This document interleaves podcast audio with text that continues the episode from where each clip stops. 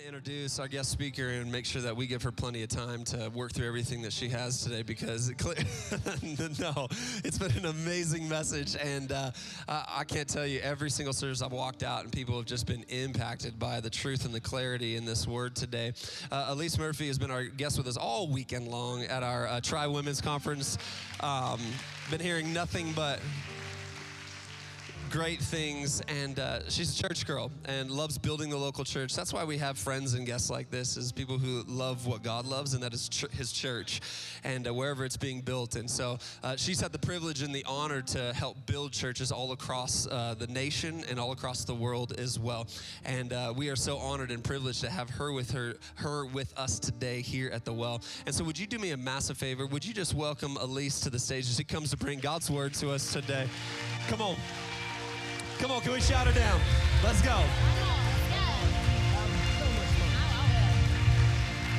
Hi. How you doing? Are you good? I didn't say you could sit down. Why are you sitting down? Stand back up. If I'm standing, you're standing. You're like, oh my gosh, I, I just want to sit. Do I have to stand the whole time? No, no, no, calm down. You guys, I am so honored to be here, and it has been such a privilege to be here this weekend. Where are my ladies that were at Tribe Conference? Where are my fellas that were sneaking in at Tribe Conference? There's just a few of them, and they're like a little terrified still, so they went quiet. That's actually why. You guys, it is honestly my honor and my privilege to be here. Can we, before you take your seats, also give honor where honor is due and just honor your pastors, Pastor Jason and Erica, who are absolutely, no, for real, absolutely incredible. I love you guys. New friends, but new friends for a long time, I can tell. You guys now can take your seats. You're welcome. Also, massive shout out. This worship team is incredible. You guys oh cool. They they kind of like you, but I really love you guys, you know? I walked in the third service and I was like, they still have their energy there? Good lord. I'm like, how are you guys still doing that? Oh my goodness. But We've had the most incredible time at Tribe Conference this weekend. And look, I don't know what you're getting ready for in this service. Maybe you're here and you are just here to check off a box on a to do list of religious duty. I get it, I've been there, but I have some bad news for you today. Because I'm an Australian preacher who has so many words you don't even know what to do with yourself. And by the end of today, I will not have done my job. Because if you have the faith for it, I believe that you can have an encounter with God that will change everything. Is there anybody in this service today that would like to actually not just do church? Like, oh gosh, are we done doing church for church's sake? I want to come to church and be encouraged. I want to come to church and be challenged. I want to come to church and actually meet with God, not just hear about Him. So today, I believe that if we can mix your uh, my words because i've got them you guys i mean you can talk i guess if you want i just have the microphone it'll be louder but mixing your faith with my words i believe that we can hear from god i have been in church my entire life Look, I don't know at the 12 o'clock. Usually they're in the 9 o'clock because they like the super Christians. You know what I mean? The ones that get up early because they went to bed early on a Saturday night and you're like, must be nice. Ooh, are we good? That wasn't my fault, I promise. Okay? Elyse, stop blaming people. Stop it. Who are my church people? Who's anyone grown up in church that is here today? Oh my gosh, you guys, you, there are people here that grew up in church. What happened to you? You're the 12 o'clock? What? You guys like the rebellious church kids? Like, what the heck happened there? My goodness, I'm a church kid. I'm a pastor's kid from Australia. And growing up, I only saw two church, like, church kids do two things with their life. They either stayed in church and became pastors and preachers. Newsflash, spoiler alert, that's kind of what ended up happening to me because the other thing I saw was they'd become like professional athletes, which, for the record, is what I wanted to be. I had big dreams of being at the Olympics, you guys, but I have a lot of enthusiasm and a lot of competition in my spirit, but people call it cute because I don't have any skill to back it up. You know? So I become the cute competitive girl that has absolutely zero hand eye coordination, can't do anything. They just throw like softballs and all the things and they land in my face. And I'm like, oh, that was meant to be my hands. Got it. Next time I'll get it. Never got it. But I remember being in elementary school in the fourth grade when Mrs. Wedmore came in our class and she said, Class, I got good news. The athletics carnival is coming up and we are introducing a new sport to the athletics carnival this year. I was like, let's go. I was like, I'm always up for a challenge. Let's do this. This could be my sport. This could be my time. And she said, We are bringing in the sport of power walking or race walking. And I was like, oh my goodness. I stood up. I was like, hallelujah. God is good. My prayer request worked. On Sunday, I've been praying and believing, and the Lord hears the righteous. I asked Him and He delivered it. I walk all the time. I'm like, I've been doing this for a good few years now, only a few, because again, I was in the fourth grade. You get it. Like, I wasn't a bunch. But I was like, I walked to the fridge, I walked to the bus stop, I chase my dog around. He hates me, but I do know how to walk. This is my Esther moment for such a time as this. You're laughing. It wasn't too far from the truth. And so Mrs. Wedmore was like, Elyse, sit down. We're going to go outside now and do a practice race before the carnival just to get you guys in shape. First of all, I'm like, Mrs. Wedmore, do you know that we do walk? Like, she was outside trying to teach us how to walk. She's like, heel, toe, everyone do with me. And we're like, no, we got here because we did the very thing that you're now trying to teach us how to do. Let's just like do this race. Let's do this. So she goes, ready, set, go. I start walking because it's my God given talent. And I'm walking and I am beating everybody else. I am looking at the other girls as they pass them and I'm like, it's not your day. God has a better journey for you, but it's not this one. This is my time, okay? I am being called up and this is my time.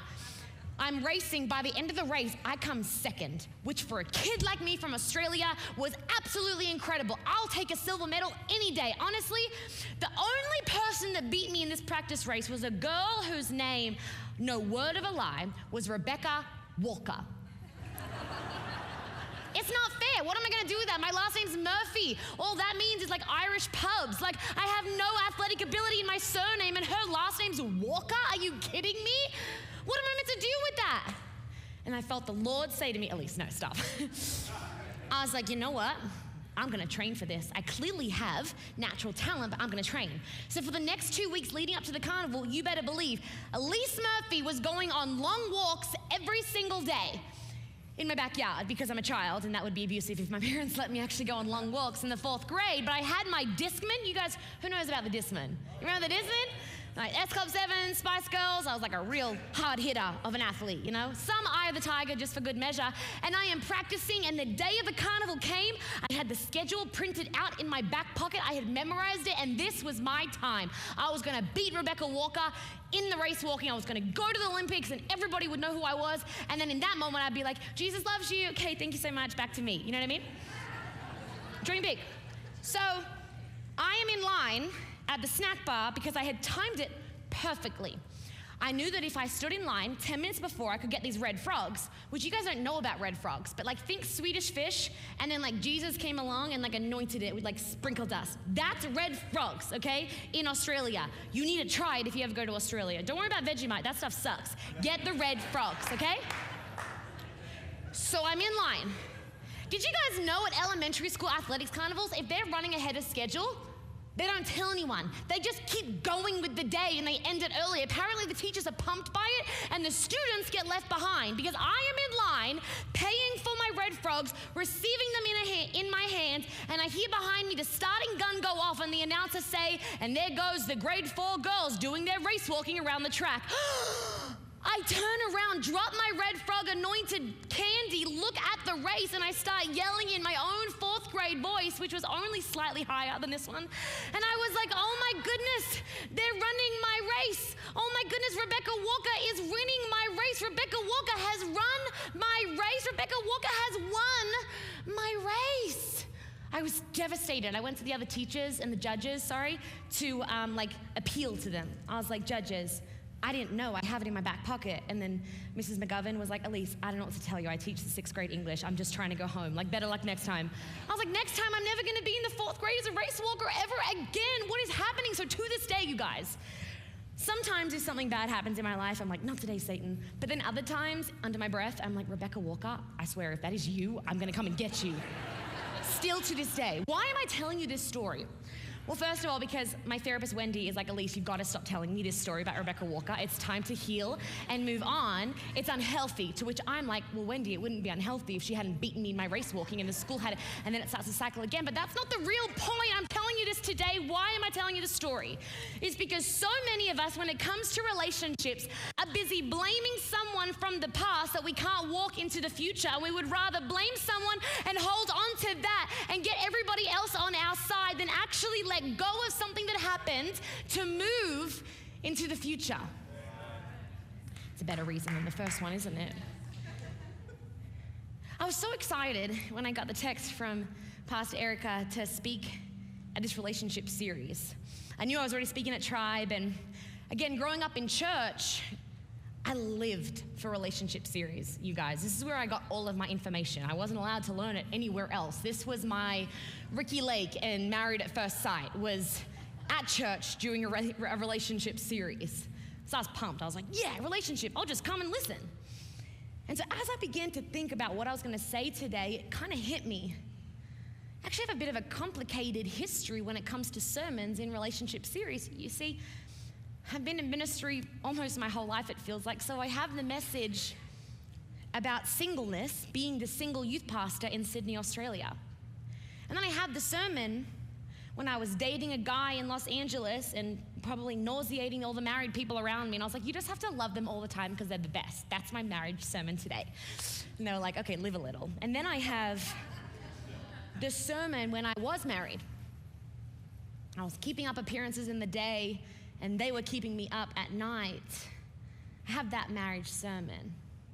And then by the grace of God, I'm able to preach from a healed and whole place, but sitting from the seat of a perspective of a woman who knows the experience of divorce and knows the experience of divorce publicly in ministry. So as I started to assess what I was going to talk about today, suddenly I didn't think I had anything to say because in 2022, Coming today to bring you a sermon on three points on how to be single and loving it just doesn't feel like it's going to cut it anymore.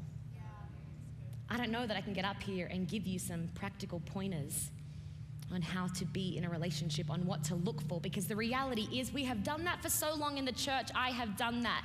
But actually, if we keep just teaching the external things, we're not actually going to attract the very thing we want to. So rather than looking at what is good in a relationship in Christian terms, and someone's perspective, maybe we should start looking at what does it take to make a healthy human that attracts healthy relationships.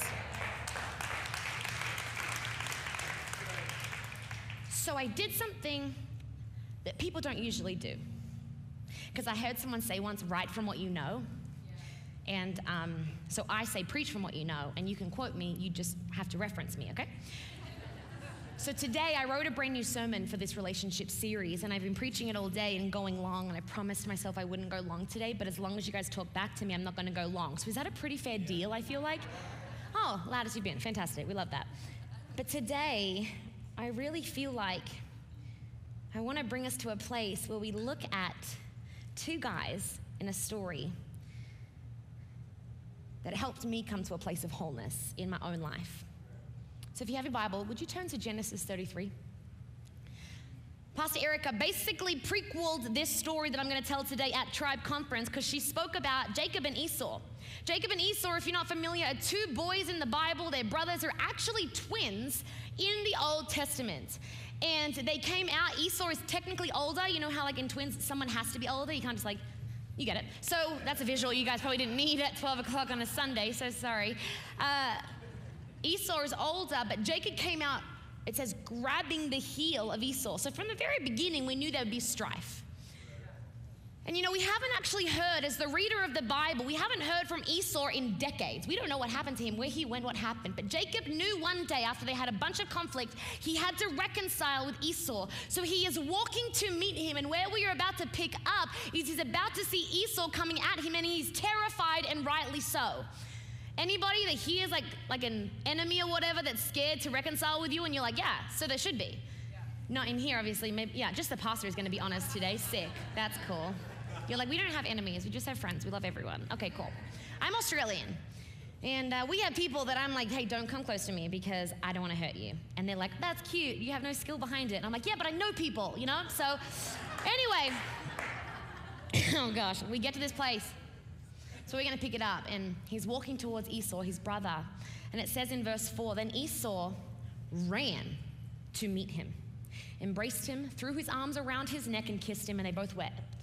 And as they're catching up, Esau says in verse 8, he says, Hey man, what with all the flocks and the herds I met as I came here? Jacob replied, They're a gift, my lord, to ensure your friendship. My brother, I have plenty, Esau answered. Keep what you have for yourself. But Jacob insisted, No, if I have found favor with you, please accept this gift from me. And what a relief to see your friendly smile. It's like seeing the face of God. Please take this gift that I have brought you.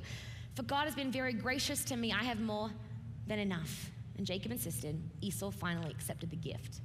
What we just read feels like a Hallmark movie. Am I right? Feels like after this, they went to a log cabin and like made some hot cocoa, and then they met someone that was a business person that had to come out to Utah because for their dad's business, and then you, you know the rest of every single Hallmark movie. It feels like this is just another scene in a Hallmark movie. But have you ever met someone? And had this moment where they look at you and your family or your kids or whatever, and they're like, wow, I wish I could have a family like yours. I wish I could have kids like yours. I wish I could live the life that you live. And all you want to do is say, if you only knew what I had been through to get to this point, the battles that I have fought, don't sit here and tell me you want what I have, but you're not willing to fight the battle that I fought to actually get here because you're in church. We smile and we're like, thank you so much. God is so good. but what we want to say is, you don't know what it took for me to get here, right? You know, when I'm standing on stage, I mostly feel like that. Like people can see me and see how much I read the Bible, and I do. I love the Bible. I love God. I have a very real relationship with Him, and I am obsessed with the Bible. That is true. But when people look at me and say, oh, if only I could do that, I want to smile back and say, if only you knew that I should not be standing on this stage speaking in a relationship series about letting go of the past blame and the past hurt in order to walk into the new thing. If only you knew. And so when we look at this scene of Jacob and Esau, the same is true. If only you knew what these boys had been through, we wouldn't be looking at it like a Hallmark reunion. We'd see it as the miracle of God that it actually is. So sometimes, every now and then in church, I think it's good to lift the veil up a little bit. To be a little bit honest, to get behind the smile, to really see what they actually had to get through to get to that point. And like I said at the very beginning, there was this sibling rivalry. Even from their mother's womb, in Rebecca's womb, they were fighting in between her. And so this was her promise. This was Rebecca's promise to get pregnant because she couldn't.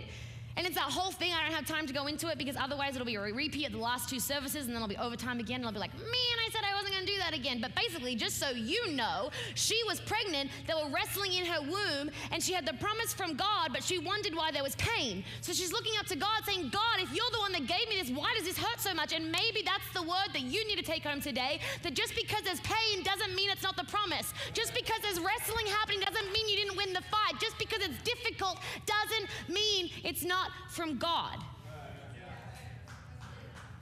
So she asks God, and he's like, It's a prophecy of what's going to happen. These siblings are going to be at war for a while. She was like, Sick. Good to know.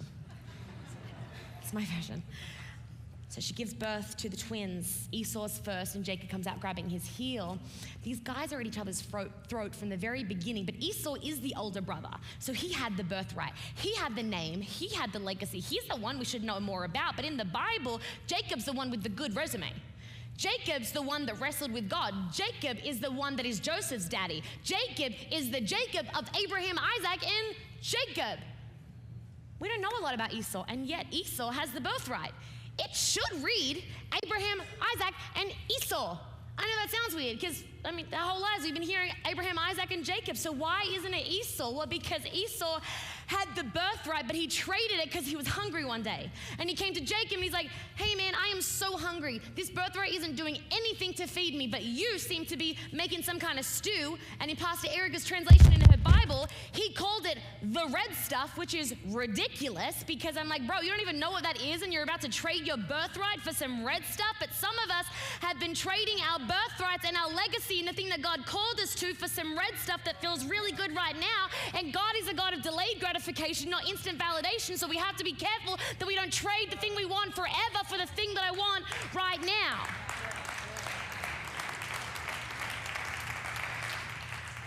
So he trades it in the worst Craigslist ad ever. And now Jacob has the birthright, but Esau still has the blessing. So the blessing was when the dad was about to die, he would bring his oldest son in and give him what he had. He would give him the blessing. So this is where we find ourselves today. All of that was the pre context of what I'm about to say. It's fine, it'll be entertaining, I promise. So we get to this point, and Isaac calls Esau into his bedroom, and he says, Hey man, I'm old. His son was like, Yeah, we gathered that. You're blind now. Like, you're really old. We've seen that. We look after you. And he's like, But here's the thing I'm ready to give you my blessing. So I want you to go out into the field, hunt, get my favorite meal, prepare it, bring it in. I'm going to eat it with you, and then I'm going to give you my blessing. Esau's like, Bet, this is what I've been waiting for. So he goes and runs out. Here's the thing Esau was Isaac's favorite boy. He was his oldest son. Like, that's a thing, right? Rebecca, the wife, Esau wasn't her favorite because, um, I don't know how to put this in biblical terms. Jacob was a mama's boy. I think that's in the Greek. I don't know what the translation is, but he's a mama's boy. And so she overhears what Isaac says to Esau. She grabs Jacob and she's like, hey, your dad just told Esau to get ready for the blessing, but he's not getting the blessing. You are. You're my favorite. And he just told Esau to make his favorite meal. And I make his favorite meal because I'm his wife. And he doesn't realize. And she goes on this whole rant. And she said, Go out to the field, grab two goats, and bring it in.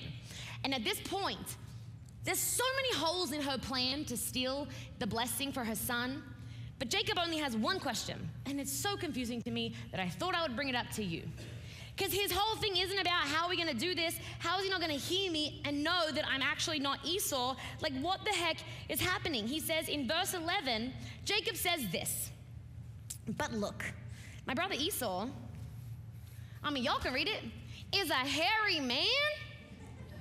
Bro, that is your biggest problem with this plan is that you have like smooth arms, we get it. You did laser hair removal. You're a millennial. You're a mama's boy. But honestly, dude, that doesn't seem like your biggest issue at the moment. And that's his problem.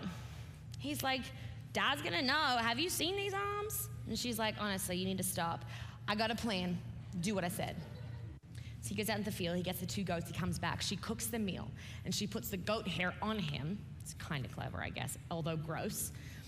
And he goes in to his father. At that moment, Isaac says, uh, Jacob says, It's me, Esau, your firstborn. And Isaac said, Is that Esau or Jacob? Which, as a sidebar, when God gives you discernment in a relationship, listen. So often we're seeing uh, red flags in dating as not warnings, but the color scheme to our wedding, and we like start to match up all the other colors to the red flags. Oh, so you know what I'm talking about. I knew you guys would be my favorites. Yeah, okay.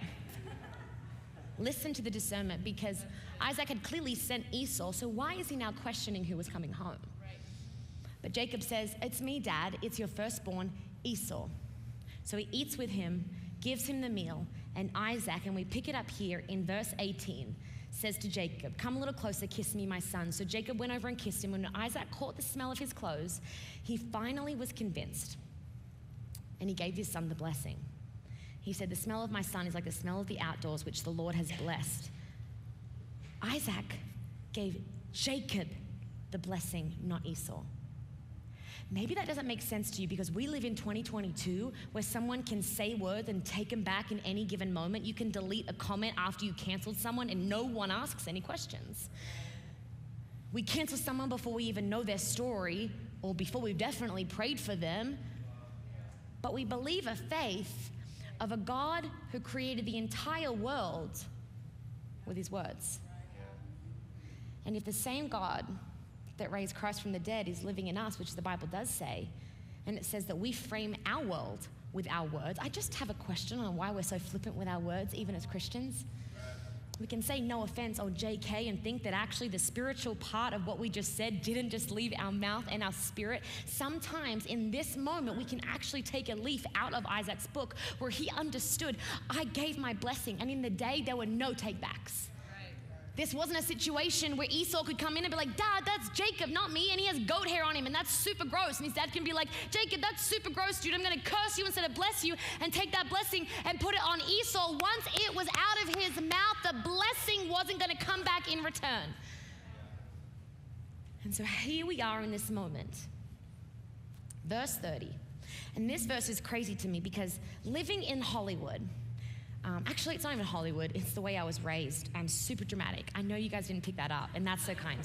Um, but I see the Bible in movies. I think if we can take Bible heroes and make them humans and relatable to us, maybe we can actually glean something from it instead of it just being religious stories from the ages. And so I love making movies in my head as I'm reading the Bible. So to me, the moment I'm about to read, Jacob's just been given the blessing. As he leaves the house, you can feel the tension rising, the music getting louder, and you're wondering where Esau is and when he's gonna come home. Is he gonna catch him before he actually gets to leave, gets away with this blessing? And here we are in verse 30. As soon as Isaac had finished blessing Jacob, and almost before, can you hear the music? Jacob had left his father, Esau returned from the hunt. Another version says, as Jacob had scarcely left the house, Esau returned with the blessing. Did you catch how close that is? Have you ever been in a moment where you were doing what God asked you to do, only to come back and see someone got your blessing that you were meant to get? When the Father asked you to do something, and so you were out in the farm being obedient, doing what God asked you to do, only to come home. And the person who hasn't done anything, hasn't lived for God for one day, is getting the blessing that you've been waiting for for 10 years. The person at work got the promotion that you have actually been working for and waiting for, and you thought that wasn't up for grabs until next month. But you come into work on Monday, and suddenly they're sitting in the corner office, and you're like, You've been here for five minutes, and you don't even know what this is. You never even went to college. I paid the price. You do that project and you don't get any credit. The person you were dating breaks up with you only to land another person the next week, and you're still here being like, I thought we were gonna get married. My heart's in pieces, and you seem to be already walking down the aisle with somebody else. You got my blessing.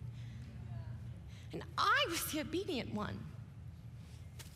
I did what God asked me to do. Have you ever had that moment? We've all had that moment. And that is where Esau found himself.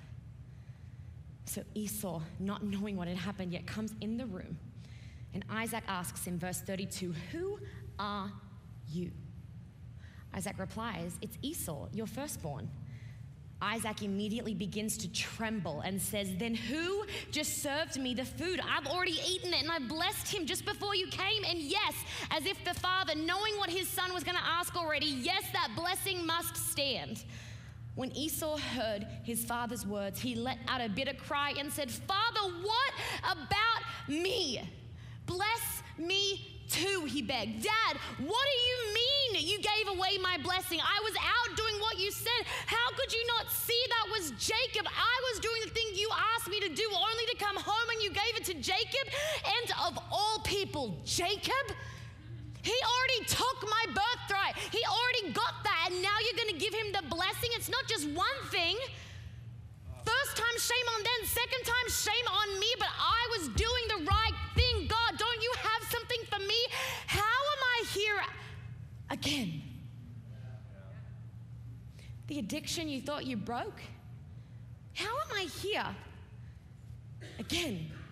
The person you swore you'd never get back with, only to get back with them, only to break up with them again? How how did we get here again where I was shouting at my spouse, where I was doing that with my kids, where I was back at that activity, back at that thinking pattern, back with that offense, trusting that person, letting my boundaries down? How did we get here again? Esau. What about me?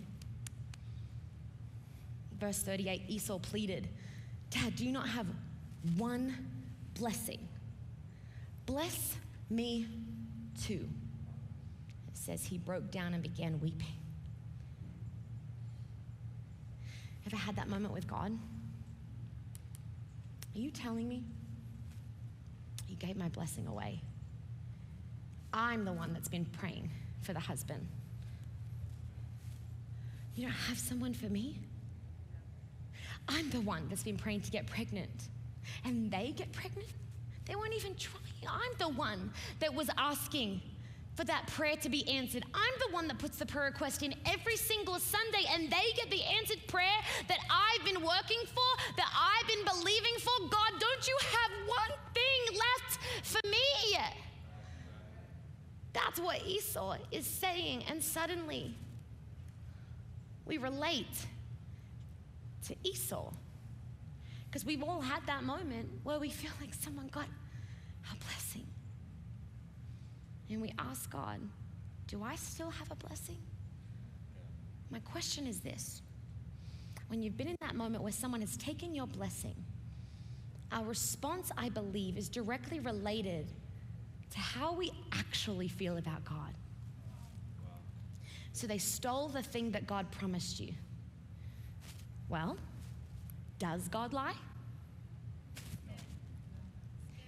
Did He promise it to you?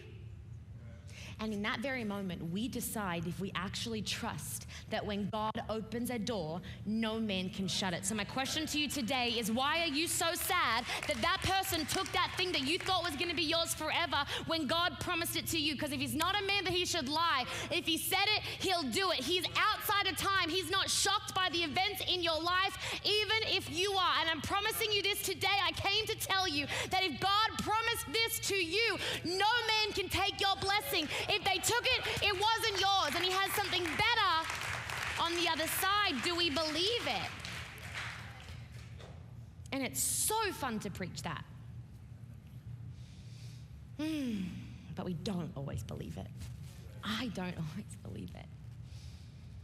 And so he's begging his dad, and Isaac, finally, after seeing his son cry, I mean, I get uncomfortable seeing grown men cry. I don't know what to do with myself can only imagine when it's your actual family. And finally, Isaac says, okay, spoiler alert. I don't know if you've ever been given like a backhanded compliment, anyone? And you're like, whoa, thanks for trying, but um, I do not receive that. Have you ever asked God for something? It kind of feels like He gave you a backhanded answer. That you were like, hey, man, I was asking uh, for a spouse, and you gave me this person here that needs me to drive them to youth group every week. Just so you know, this isn't makes I don't understand. What's God, why are you giving me this when I asked for that? Backhanded blessing. Isaac is about to do a Kanye and say, I'm gonna let you finish, but I'm gonna give you the best backhanded blessing of all time. You ready for it? Verse 39, he says to him, all right, son, you will live far away from the riches of the earth and away from the dew of heaven above. You will live by the sword and you will serve your brother. Wait, what? Dad, hey man, stop talking. Your words are powerful. I get it. No takebacks. Can you stop saying words? Because when you say words, that's becoming my world. And this sounds like a curse. And I was the one that was working for the blessing. What are you talking about? This isn't a blessing. God, this is not a blessing in my life. Why am I here? Why am I in college? Why am I in uh, this family? Why am I in this rehab? Why am I in this program? Why have you put me here in my life? Why, why, why? When I ask for the blessing, this doesn't feel like a blessing. But just because you didn't see it coming doesn't mean it's not the blessing. Because we keep reading. You will live by your sword and you will serve your brother. Listen, verse 40. But when you decide to break free from your brother. You will shake his yoke from your neck. Church, I don't know who I came to tell today, but you have been given a backhanded blessing. Someone stole your promise, someone stole your heart, someone did something in your life that you cannot get over, and you're asking God why it happened, and He doesn't seem to be taking away the anger and the pain. I came to tell you will be living and dying by the sword of that offense, but the day you decide to break free from the change, break free from the yoke, break free from the offense, you have more power in your decisions than you're giving yourself credit for when you decide. When you decide to break free from the anger, when you decide to break free from the offense, when you decide to break free from the comparisons, when you decide to break free from the expectations other people put on you that you actually were never meant to carry, when you decide you will be free. And with that, Esau's really mad. Because the brother who doubly betrayed him has run away. And uh, he's been hurt twice, and now his dad is telling him now he's also responsible, responsible for healing. But you know what I found? That my hurt that I've been through was not my fault, but the healing is my responsibility. And I don't know what you've been through. I don't know all of your stories in here. I bet we could go toe to toe and a bunch of you would beat me for better stories than mine when it comes to rough things that have happened in life. I don't know what you've been through. All I know is what the Bible says. And it says, when you break free, which tells me what happened wasn't your fault. I know you feel like you made some bad decisions. I know what they did was not okay. And God sees that. And you can leave that with Him. But it's time to heal. Letting go feels like freedom. Even though the enemy wants you to think that holding on is keeping control, it's just keeping you chained.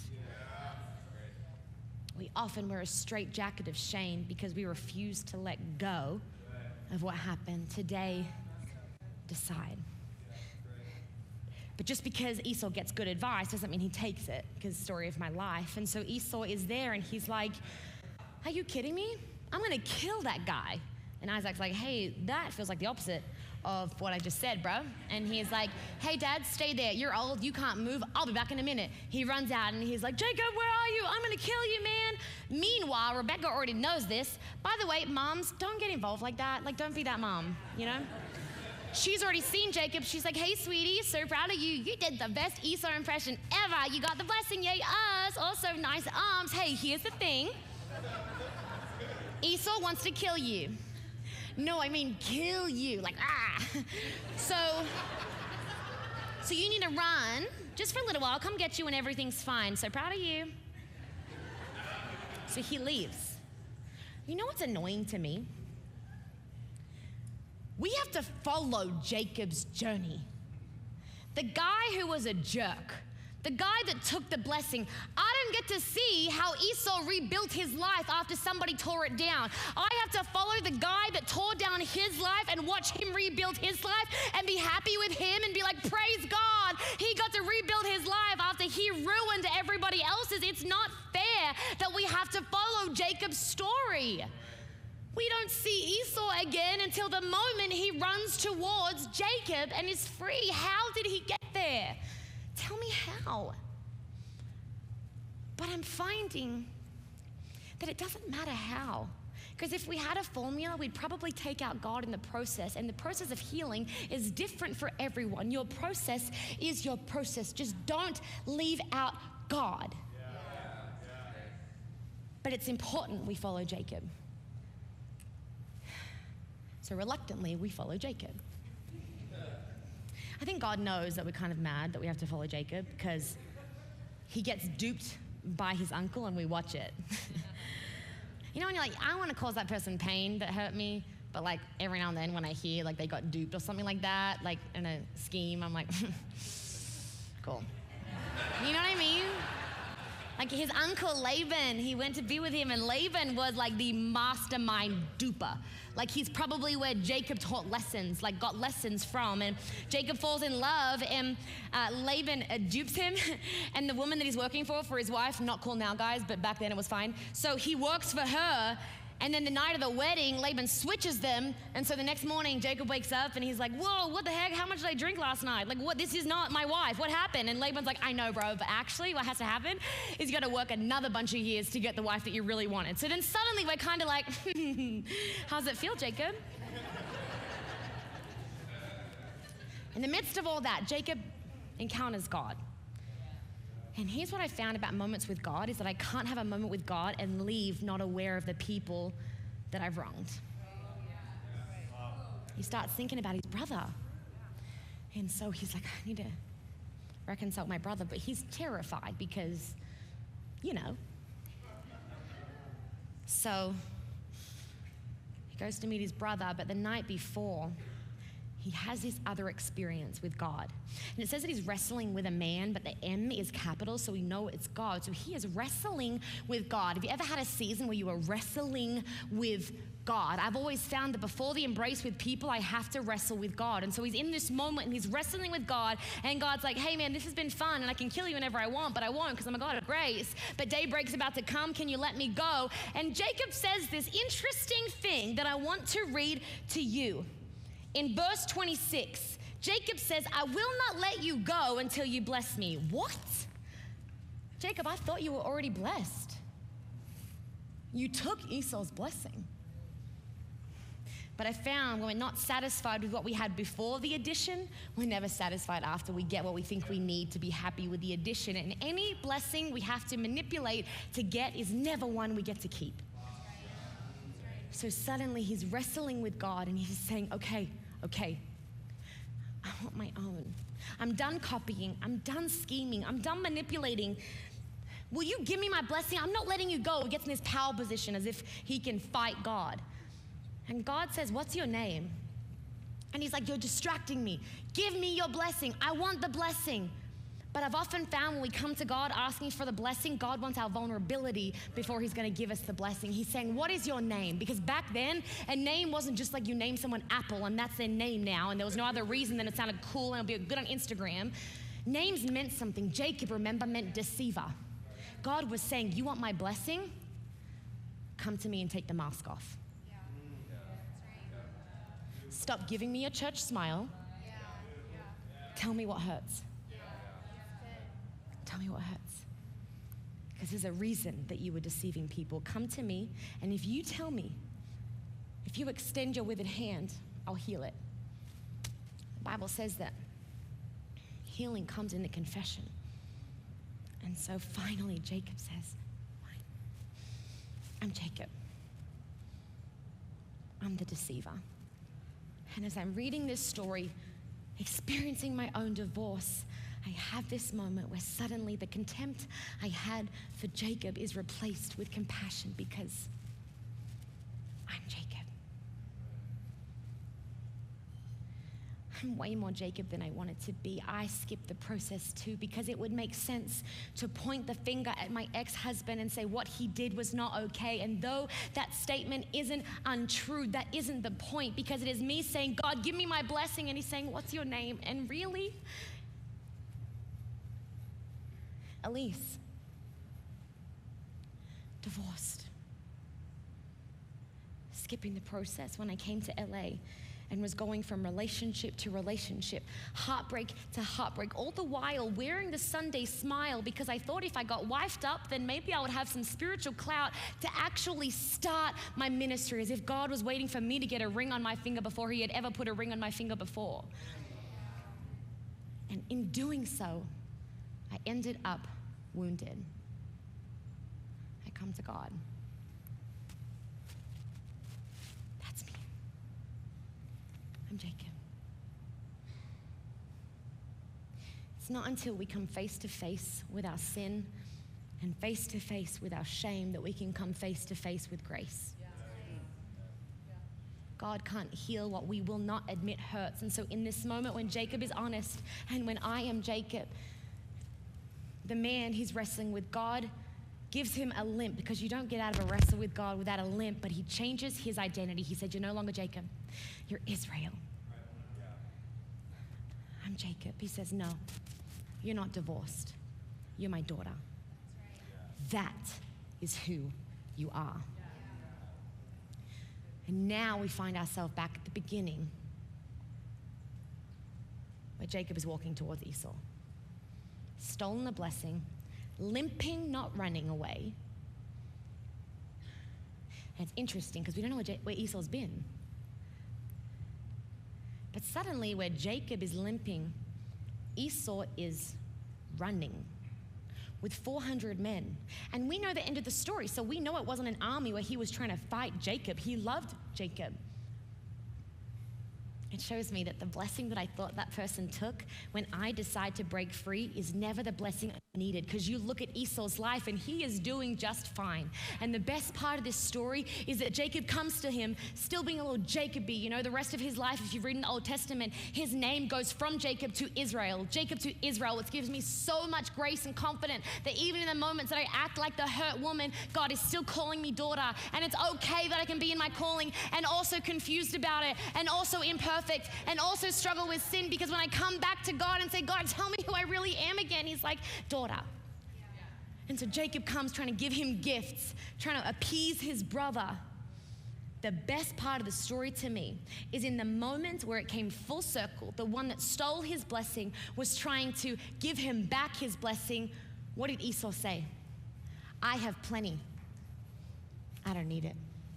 You see, when you come to that point in your life, and the band can come, when you can actually get to a place where you said, Oh, I don't need your blessing anymore, full circle. Oh, you were talking about me back in the past. You were spreading lies. You stole my blessing. You were saying all these things. You took my family. You took my kids. You took my bank account. You betrayed me. Yes, back then it hurt. And that doesn't mean it is okay. And that doesn't mean we're ever going to be in relationship again. Because just because Esau and Jacob were doesn't mean you should be. I am no longer in relationship with my ex husband, but that didn't stop me making a decision to say, I'm breaking free from the bitterness of my past so I can move forward and suddenly discover I never needed the blessing He took.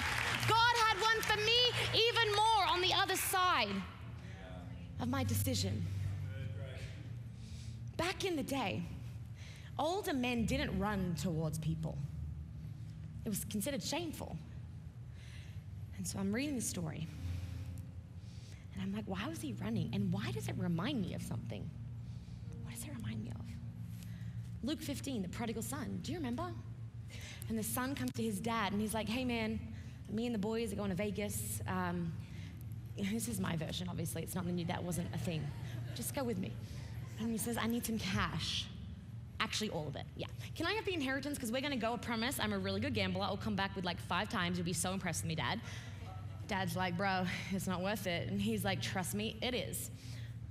And the dad's like, all right, fine. So he gives him his inheritance. His son goes off and spends it all sex, drugs, rock and roll, the whole thing until this Jewish son is sitting in a pig's pen feeding pigs.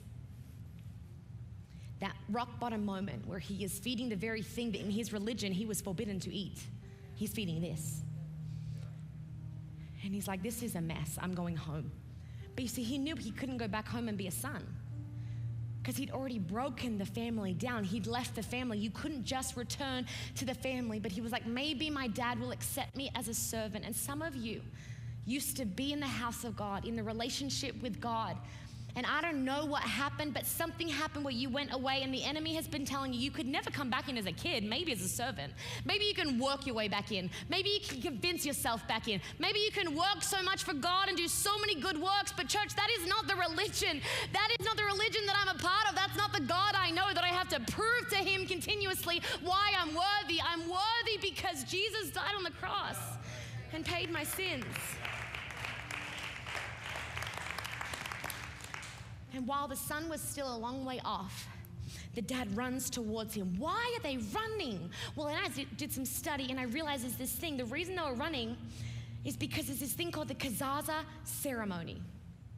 The Kezazah ceremony takes a village. That came from back then. I don't know that for sure, but go with me. So it's this thing that when a son left the home, if he ever wanted to come back, he couldn't. No shot. You weren't allowed. The dad didn't even come out of the house to come and see his son. Instead, the village went themselves. And they went to let the boy know you are no longer welcome in this village. You cannot come home. You left us. You don't get to come back. They would surround the son. They would bring massive terracotta pots, so pots, so much bigger than this. They would surround the boy who was already terrified, and they would do this. They'd smash it to say things like, You can't come home anymore. They would pull up shards of the terracotta pot around him with that sound of smashing and say, Shame on you. You have been cut off from us. Go back to wherever it is. We don't care where you go, but you can't stay here. One exception. If the father beat the village to it and already had his arms around the boy, they backed off. Esau was running to his brother the father was running to his son, not just because they loved them, and they did. They were running because they were like, if I can get to him before Shane gets to him, before he knows he's cut off, then he is back in the family. And I'm here to tell you today I don't know what your story is, I don't know what you're coming out of, but I'm telling you that Jesus ran to the cross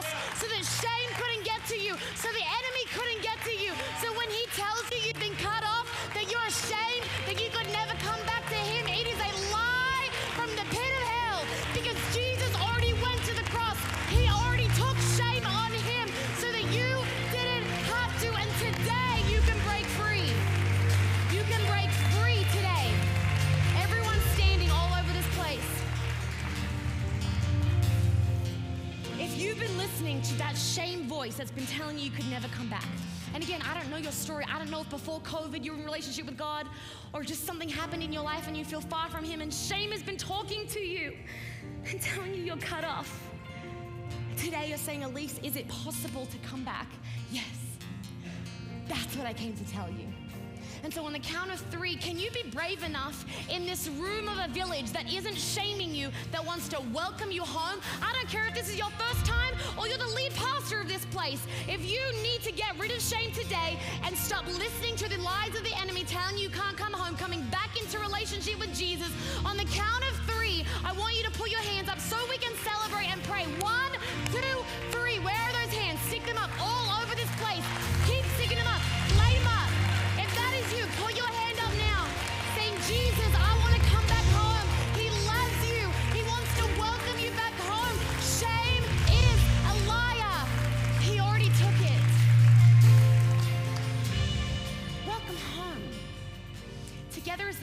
we're just going to pray together. I'll say a line, nothing special about the words, but I want you to pray it after me as a way of talking to Jesus. And we're going to do it with you because we're family. Does that sound good? Awesome. Dear Jesus, come on, church. Dear Jesus, I come to you today because I need you. I'm sorry for the things I've done that have separated me from you. I ask for your forgiveness. Walk with me, talk with me, be with me. I want to be a Christian, a follower of Jesus for the rest of my life. In Jesus' name.